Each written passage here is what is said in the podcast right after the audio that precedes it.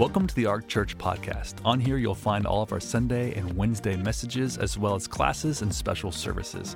If you would like more information about the Ark Church, visit us at thearkchurch.com or download our app available to all app stores. Our heart for you is that you would live for God, grow stronger, and make a difference. Enjoy. We're going to start with the text.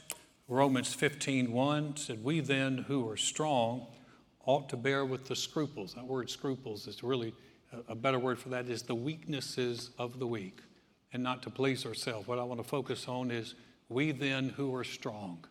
And I want to talk a, a bit with you about real strength and what real strength looks like. So let's pray and, uh, we'll, we'll jump into this. Heavenly Father, we're so thankful and so grateful for your goodness to us and for your mercy to us. Thank you that you've given us your word, which reveals your thoughts and your intents, and your life is in them.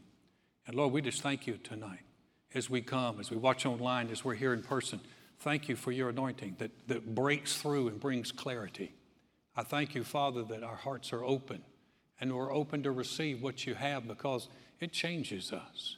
And as we're changed, you're glorified in our lives. So we thank you for that. We expect to receive something from you. In Jesus' name, amen. Amen. Romans 15 1. So then we who are strong ought to bear with the scruples of the weak. Now I need to ask a question. What does a strong person look like? Someone who is strong. Well, uh, and I just, I just jotted down five things here characteristics of a strong person. Now, obviously, this is not an exhaustive list, but it's characteristics that we can understand. Here's the first one: was someone who can move things physically. There's physical strength. That's someone who can who can bear up under physical pressure, someone who is strong, different kinds of strength. There's weightlifting strength, there's people who are uh, endurance athletes, that's strong, but people who can bear up and move things and they're strong physically. Someone who is strong is someone who, who can handle adversity and pressure without caving in. A strong person is someone when they go through a difficult time. A lot of times when you're, when you're really strong, People don't even know you're going through. it. And you just you handle it. You don't cave in, you don't crater. And a strong person is able to do that. A strong person is someone who will take on a difficult task or assignment. How many of you know that you are stronger on the day where you look at your garage and go, I'm cleaning this bad boy out today? Or, you ever, or have you ever looked at your garage, or maybe it's a closet, or, or I, I, know some of you are like, no, I'm just completely neat. I'm a, I'm a complete neat freak, and, and nothing is ever out of place. Well, good for you. Um, but for the rest of us who, who have these areas that are not so neat, that closet that everything gets stuffed into, man, you know you're doing good when you, when you wake up and you go, I'm, I'm taking that closet on. We're going to we're gonna, we're gonna clean it out. And so, taking on a difficult task or a difficult assignment is a sign of strength. Someone who is um, not dependent on others is someone who's strong. Now, I didn't say someone who doesn't have, I didn't say a lone ranger. I'm just saying someone who doesn't depend on somebody else for their happiness is someone who's strong. And someone, so the, the, the more independent you are, I don't, I don't need, I don't need you to make me happy. I don't need you to, to fulfill me. Y'all got quiet. Um, that's strength. It takes strength to do that. And how often do couples enter into marriage, both of them looking for someone to, to give them something? And, you know, I think it's, what is it? Joe McGee calls it two ticks on a dead dog. It's, um, it's there, there's no life there. And, and I'm sorry, do you not like that one? Hey, we, we need to get something straight right here. If you don't like anything I say, you may not come up here and slap me.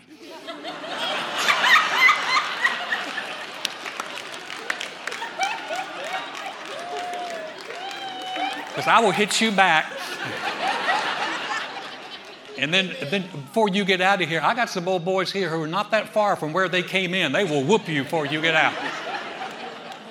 Just so we're clear.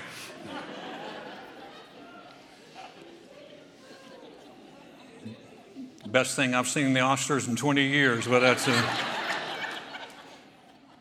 Someone who is strong is, is someone who takes responsibility for their life and their actions. Someone who is strong says, I'm going to take responsibility. So, that's what a strong person looks like. Now, let me ask you a question What does a strong Christian look like? Paul wrote, he said, We who are strong. So he evidently is saying that there's some of us who are strong, and he's talking to the church. He's writing to the church, and so we who are strong, well, I don't think he was talking about people who are strong physically. He was talking about people who are strong spiritually, people who are strong Christians. But it's a good question. What does a strong Christian look like? And so I, I want to go through some yes and no things because I, immediately some things come to mind for people on what a Christian looks, a strong Christian is. But then Paul gives us a list, and we'll get to it tonight. He gives us a list of, of some characteristics that are strong. And so, but let's answer that question. What does a strong Christian look like? I think a, a lot of times people say, someone who reads their Bible. Yes? No? It's not a trick question. Actually, it's a yes and no question. It's, it's, it's, it's yes and no. Someone who reads their Bible. You say, well, yes, here's the yes part. It's foundational for strength. Reading your Bible is foundational for strength. I will say this, and I will, I will say it without apologizing. You're not going to be a strong Christian without reading your Bible. Yeah, four amens and a couple of grunts, but that's, that's uh, you're, you're not going to be a strong Christian without it. I didn't say you're not, maybe not a strong person or strong individual, but in terms of being a strong Christian, you're not going to be a strong Christian without reading your Bible. It didn't say you have to read it hours a day, but you, ha- you have to begin to read your Bible. You say, well, Alan, are you going to stop camp out here? I thought I would. Um, because I, it, I, I would like to see you strong. Because the Bible said we who are strong can bear with the weaknesses of the weak. The idea is the stronger we are, the more of a blessing we are to other people. True? Well, just think about it from a financial standpoint. How many of you know that when you have children that live under your roof and, uh, roof and you are paying for them, that's one thing. But it's a whole different thing when they get out from under your roof and they're taking care of their own bills on their own. Hallelujah. That's a blessing, right? While they're under your roof, they're under, under your authority and you're, and you're paying for things. But then they get strong enough where they're producing revenue on their own and they're paying their own bills. That's a different position. That's, that's strength.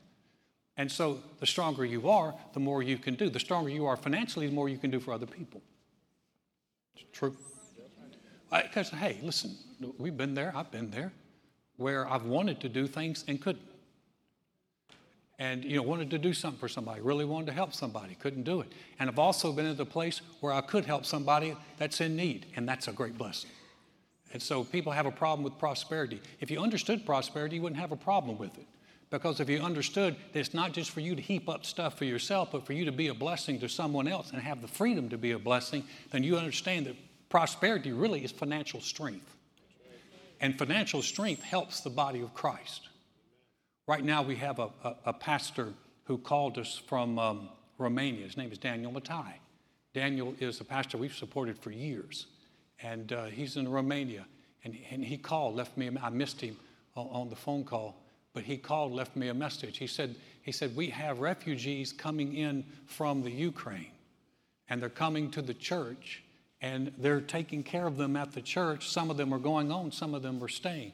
Here's, here's what we're going to do as a church we're going to send them $50,000 to help them funnel in some of these refugees that are coming so, so they can help. If we were not strong financially, we could not do that. Right? If we could not pay our bills, we're, we're going to just we're going to tell Daniel, "Hey, we're praying for you. Be blessed." But because we're stronger financially as a church, because we have people that give, because the Lord's been faithful to us, we can do something with that. And so the, the strength we're talking about, and, and so spiritual strength, if you're stronger spiritually, then you have the ability to help someone else. What happens is sometimes we're just trying to take care of us. We're like, Alan, I can't take care of anybody else, man. I'm just, I'm barely surviving. I got one nostril above the water, and I'm just, and there's a wave coming, and I just don't know if I'm going to make it? Well, you want to get to the place where you don't just have a nostril above water, where you're on top of the water and you're dragging other people up and helping them. We, we who are strong help the weak. So strength is something not just for us, it's for others. But Acts 20, let me go back to Acts 20, 32. Now, so now, brethren, I commend you to God. This is Paul writing to the church. And to the word of his grace, which is able to build you up and to give you an inheritance among all those who are sanctified. So he says God's word is able to build you up because God's word is spiritual food. But here's the thing yes, reading the Bible make you a stronger Christian? Yes and no. Yes, we got to read it, we got to know what it says, but then not only knowing what it says, we have to put it into practice. So, in other words, we can, we, we can hear it, but we have to begin to do it. When anybody remember when you first learned to drive? You have to read those manuals. You just give you those, those driver's manual. We have to read the manual, the driver's manual. How many of you would want to drive with someone who says, I have read the driver's manual? and you go, hey, that's, that's great. Have you ever been in a car? No, no, but I have read the manual. well, darling, you're not driving with me, or I'm going to be the one that's driving because, I, because you, you, don't have the, you haven't taken what you've read and put it into practice yet. Now, this is not Alan talking, this is James talking. This is James 1. Therefore, lay aside all filthiness and overflow of wickedness, and receive with meekness the implanted word which is able to save your souls. He's not talking necessarily about salvation there. He's talking about your, your soulish, your mind, your emotions, your soulish realm being saved by receiving God's implanted word. But be doers of the word, not hearers only, deceiving yourselves.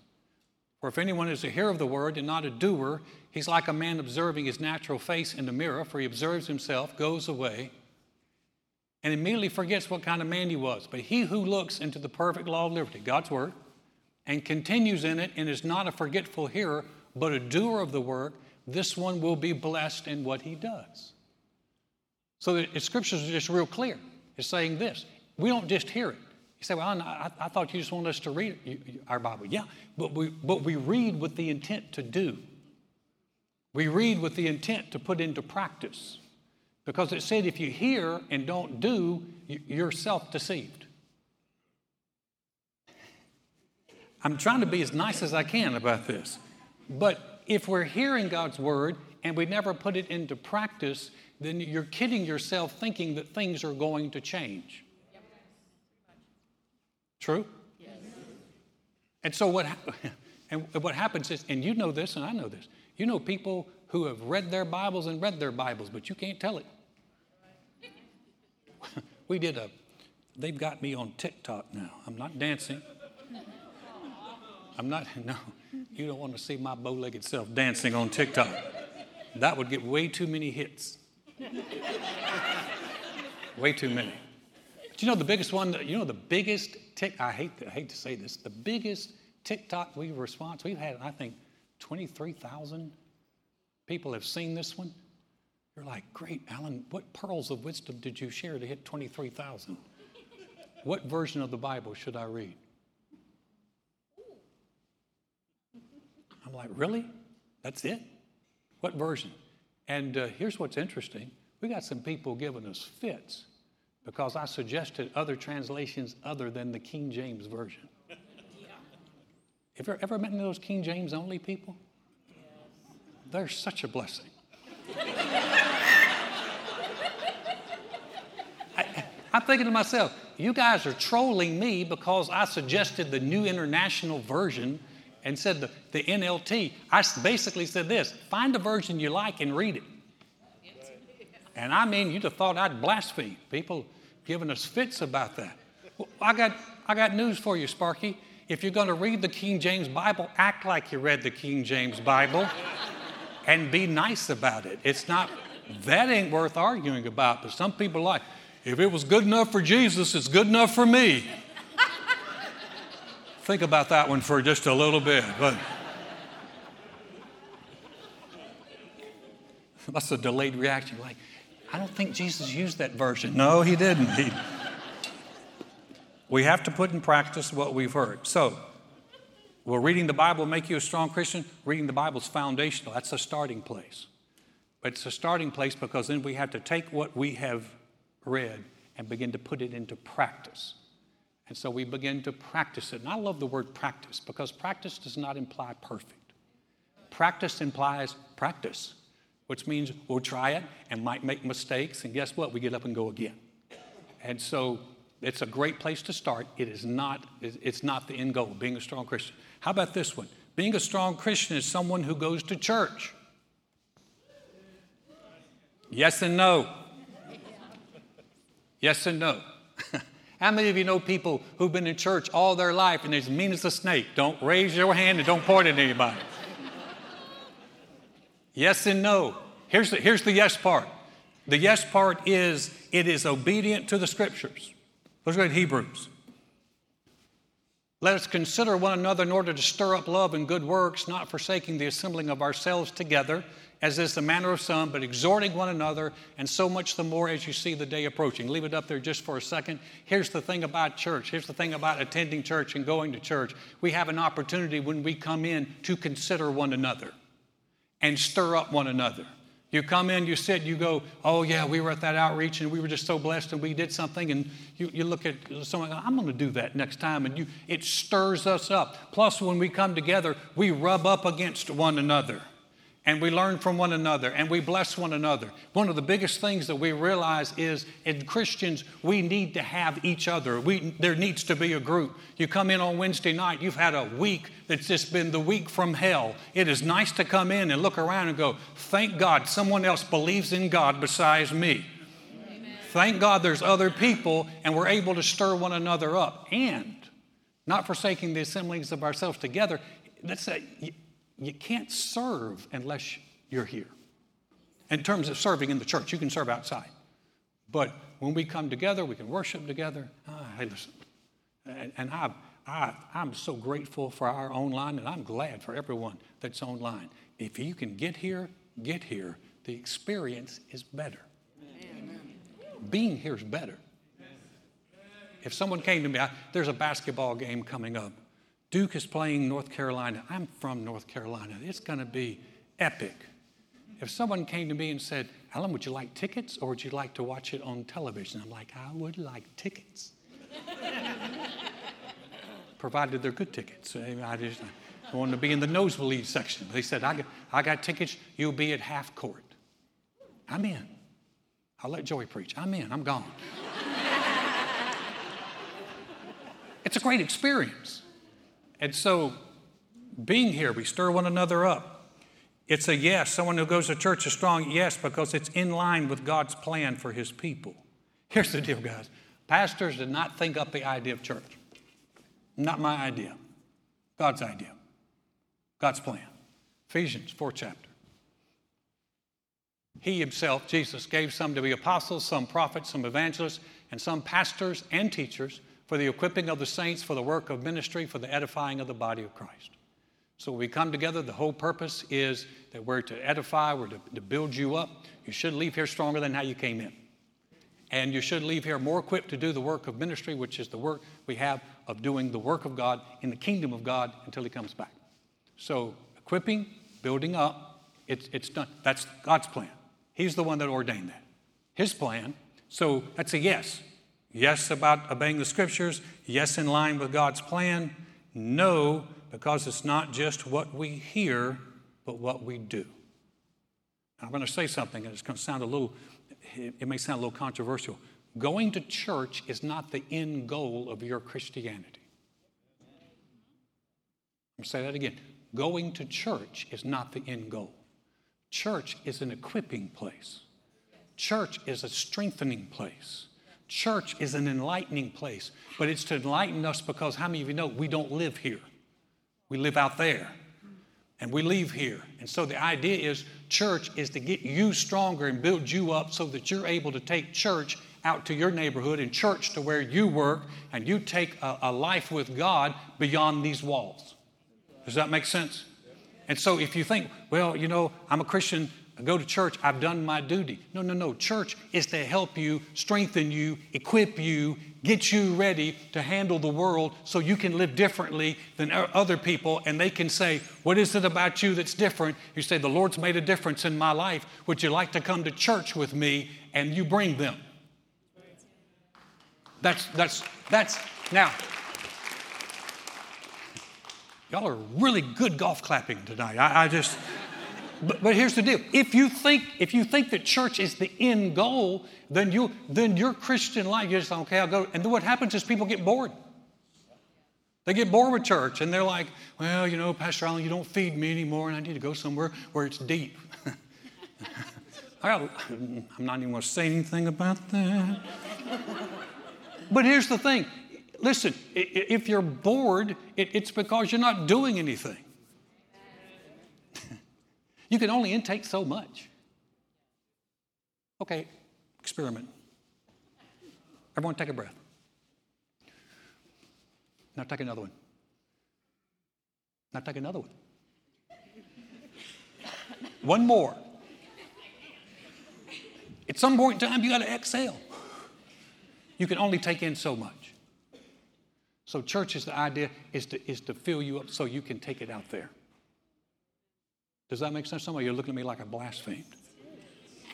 Looking at me like, bless God, Alan, I just came to church. I thought I've done all my duty. well, you, you're off to a good start. But but the idea is we take what we hear, we put it into practice, and then we become a blessing to the people on the outside.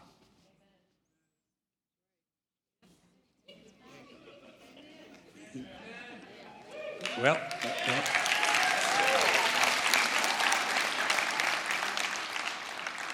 I think I'm going to get one of those little signs that, that, that says applause. or then one that says amen, and then one that says that's right. So when you see the sign, that's when y'all go, yeah, that's right, that's right. No, here's, here's, the, here's the thing I, I, don't, I don't want you thinking that going to church is the end goal. Going to church is where you get helped so that you're able to live a stronger life. When you live a stronger life, you're able to be a blessing to people around you. And, the, and the, listen, guys, the end goal is that we're able to help people around us. There are people who are watching you right now. Maybe in your work, in your neighborhood, they're watching you. They're watching how you handle things. And you'll be surprised at the people who watch you, and they're hoping you can make it as a Christian because that will give them hope. And so, so church, not the end goal, it's part of it, part of the plan. Or read, is, is reading the Bible a strong Christian? It's, it's foundational, but it's not the only thing. Going to church, will that make you a strong Christian? It's foundational, it's not the only thing. How about this? How about becoming more like Jesus? That's a yes, yes. That's a yes, yes. The word Christian is um, was first started being used. We saw it in the book of Acts. It was actually first used as a negative phrase, and the, people who were who were worshiping other gods and the heathen, they would call people Christians because they were follower. It meant a follower of Christ. Christians, followers of Christ. That's what we are. And followers of Christ, that, that's, a, that's a good thing. That's a strong thing. Someone who looks like Jesus is a good Christian. We're called to look like him. 1 John 2 6. He who says he abides in him, or is connected to him, abides in him, ought himself also to walk just as he walked. We're followers of Christ. I don't know if you've ever said that about yourself, but that's a good thing to say. I'm a follower of Jesus. I'm a disciple of Jesus. He is, he's He's my hero. He's my example. He's the one we follow. But when I say we want to look more like Jesus, that's something that kind of sends people off a little bit like, huh, how does that work? How's that work in, in 2022? How's that work that I'm a, that I look more like Jesus? Do I need to kind of like move in slow motion? and say things like, Bless you, my son. Bless you, my daughter. No, that's weird. Following Jesus will not make you weird. Following Jesus means that his character and his life begins to show up in us. It doesn't mean we wear a long robe. It doesn't mean that we speak in King James English.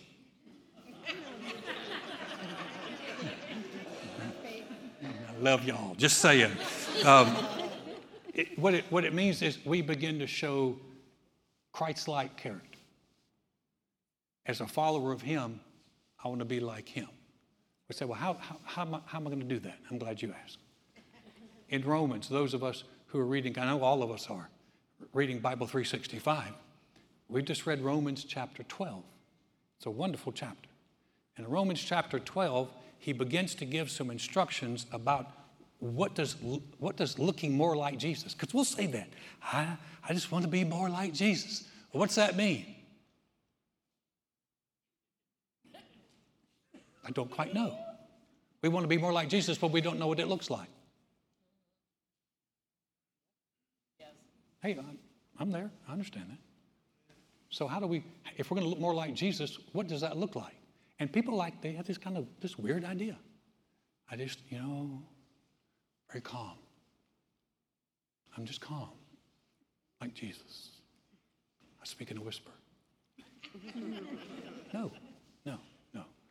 Let's read a few chapters. In, in, Romans chapter 12, he, begins to gives outlines of, of actions, behaviors. And what he's giving us is Christ-like behaviors. And so instead of saying, I, I, trying to mentally grasp, how do I, how do I look more like Jesus, he gives us the, a checklist, a measurement, a way to do it. It'll cover three areas how you treat your brothers and sisters in Christ, how you act when no one is looking, how you treat people who oppose you, like my lovely King James only folks.